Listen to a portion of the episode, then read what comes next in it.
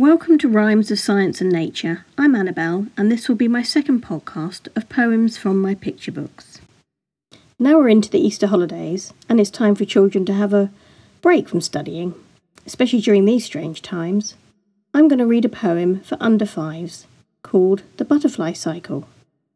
I hope you're sitting comfortably. I'm a little caterpillar, hungry as can be. I eat leaves and veg, all things fresh and green. Oh, but now I'm feeling sleepy. Oh, I don't know what's wrong. I think I'll lie down and go to sleep.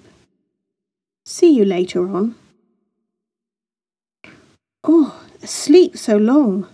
And where's my caterpillar body gone? From chrysalis to butterfly. And wow! I can fly! Thanks very much for listening and take care.